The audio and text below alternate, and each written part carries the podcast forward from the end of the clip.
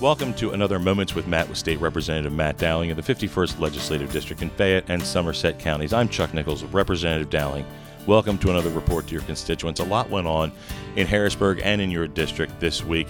And uh, the big thing we'd like to talk about is you've participated in introducing some legislation um, that really will address a problem that is affecting a lot of folks in the hospitality industry and the event industry. Talk to us about what's going on here with your legislation and who it really will benefit. Well, first and foremost, the the biggest employer in the 51st legislative district that I serve in Fayette and Somerset is tourism and hospitality. So this hits really close to home for us. Um, but going back to July, on July 15th, Governor Wolf announced that he was going to have a targeted mitigation order to take effect the next day on, on July 16th. And in that order, changed the size and, and, limitations of capacity for restaurants, taking them from 50% to 25%. It also limited what they refer to as discrete indoor gatherings. Now, that's a private event, something like a wedding or a communion party, graduation party that would be taking place uh, in an indoor venue. And the limitations there went to 25 people, regardless of the occupancy uh, level or standards for that facility. So, uh, the bill that I'm introducing, uh, that we had a press conference this past Tuesday about, um, it takes that to a 50% capacity. So if you were having a wedding in your venue, like one of our venues here in the Uniontown area, seats 600 people, you could have 300 people at your wedding. Now, CDC guidelines are still being asked to be followed and expected to be followed. Social distancing is uh, allowed to be followed.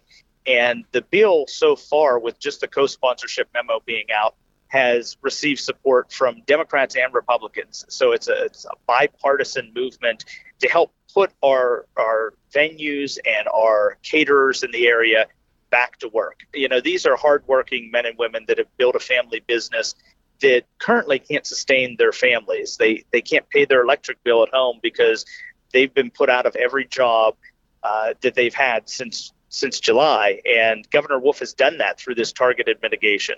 In addition to drafting legislation, we also put together a packet of letters from those affected by the industry, brides to be, uh, the owners of these venues, the owners of catering companies, and other elected officials. And we're sending that to Governor Wolf. And I'm urging the governor, uh, because the legislative process sometimes takes time, to change his order and reevaluate the situation, give these venues 50% capacity for these events uh, on his own. And that way we don't have to go through the, the legislative process. He could do this, he could sign this, he could make it happen tomorrow via executive order. And that's what we're asking him to do. But we're also taking the approach of legislating it uh, so that it would have to be done. And what's the next step for this piece of legislation? Uh, where does it head from here?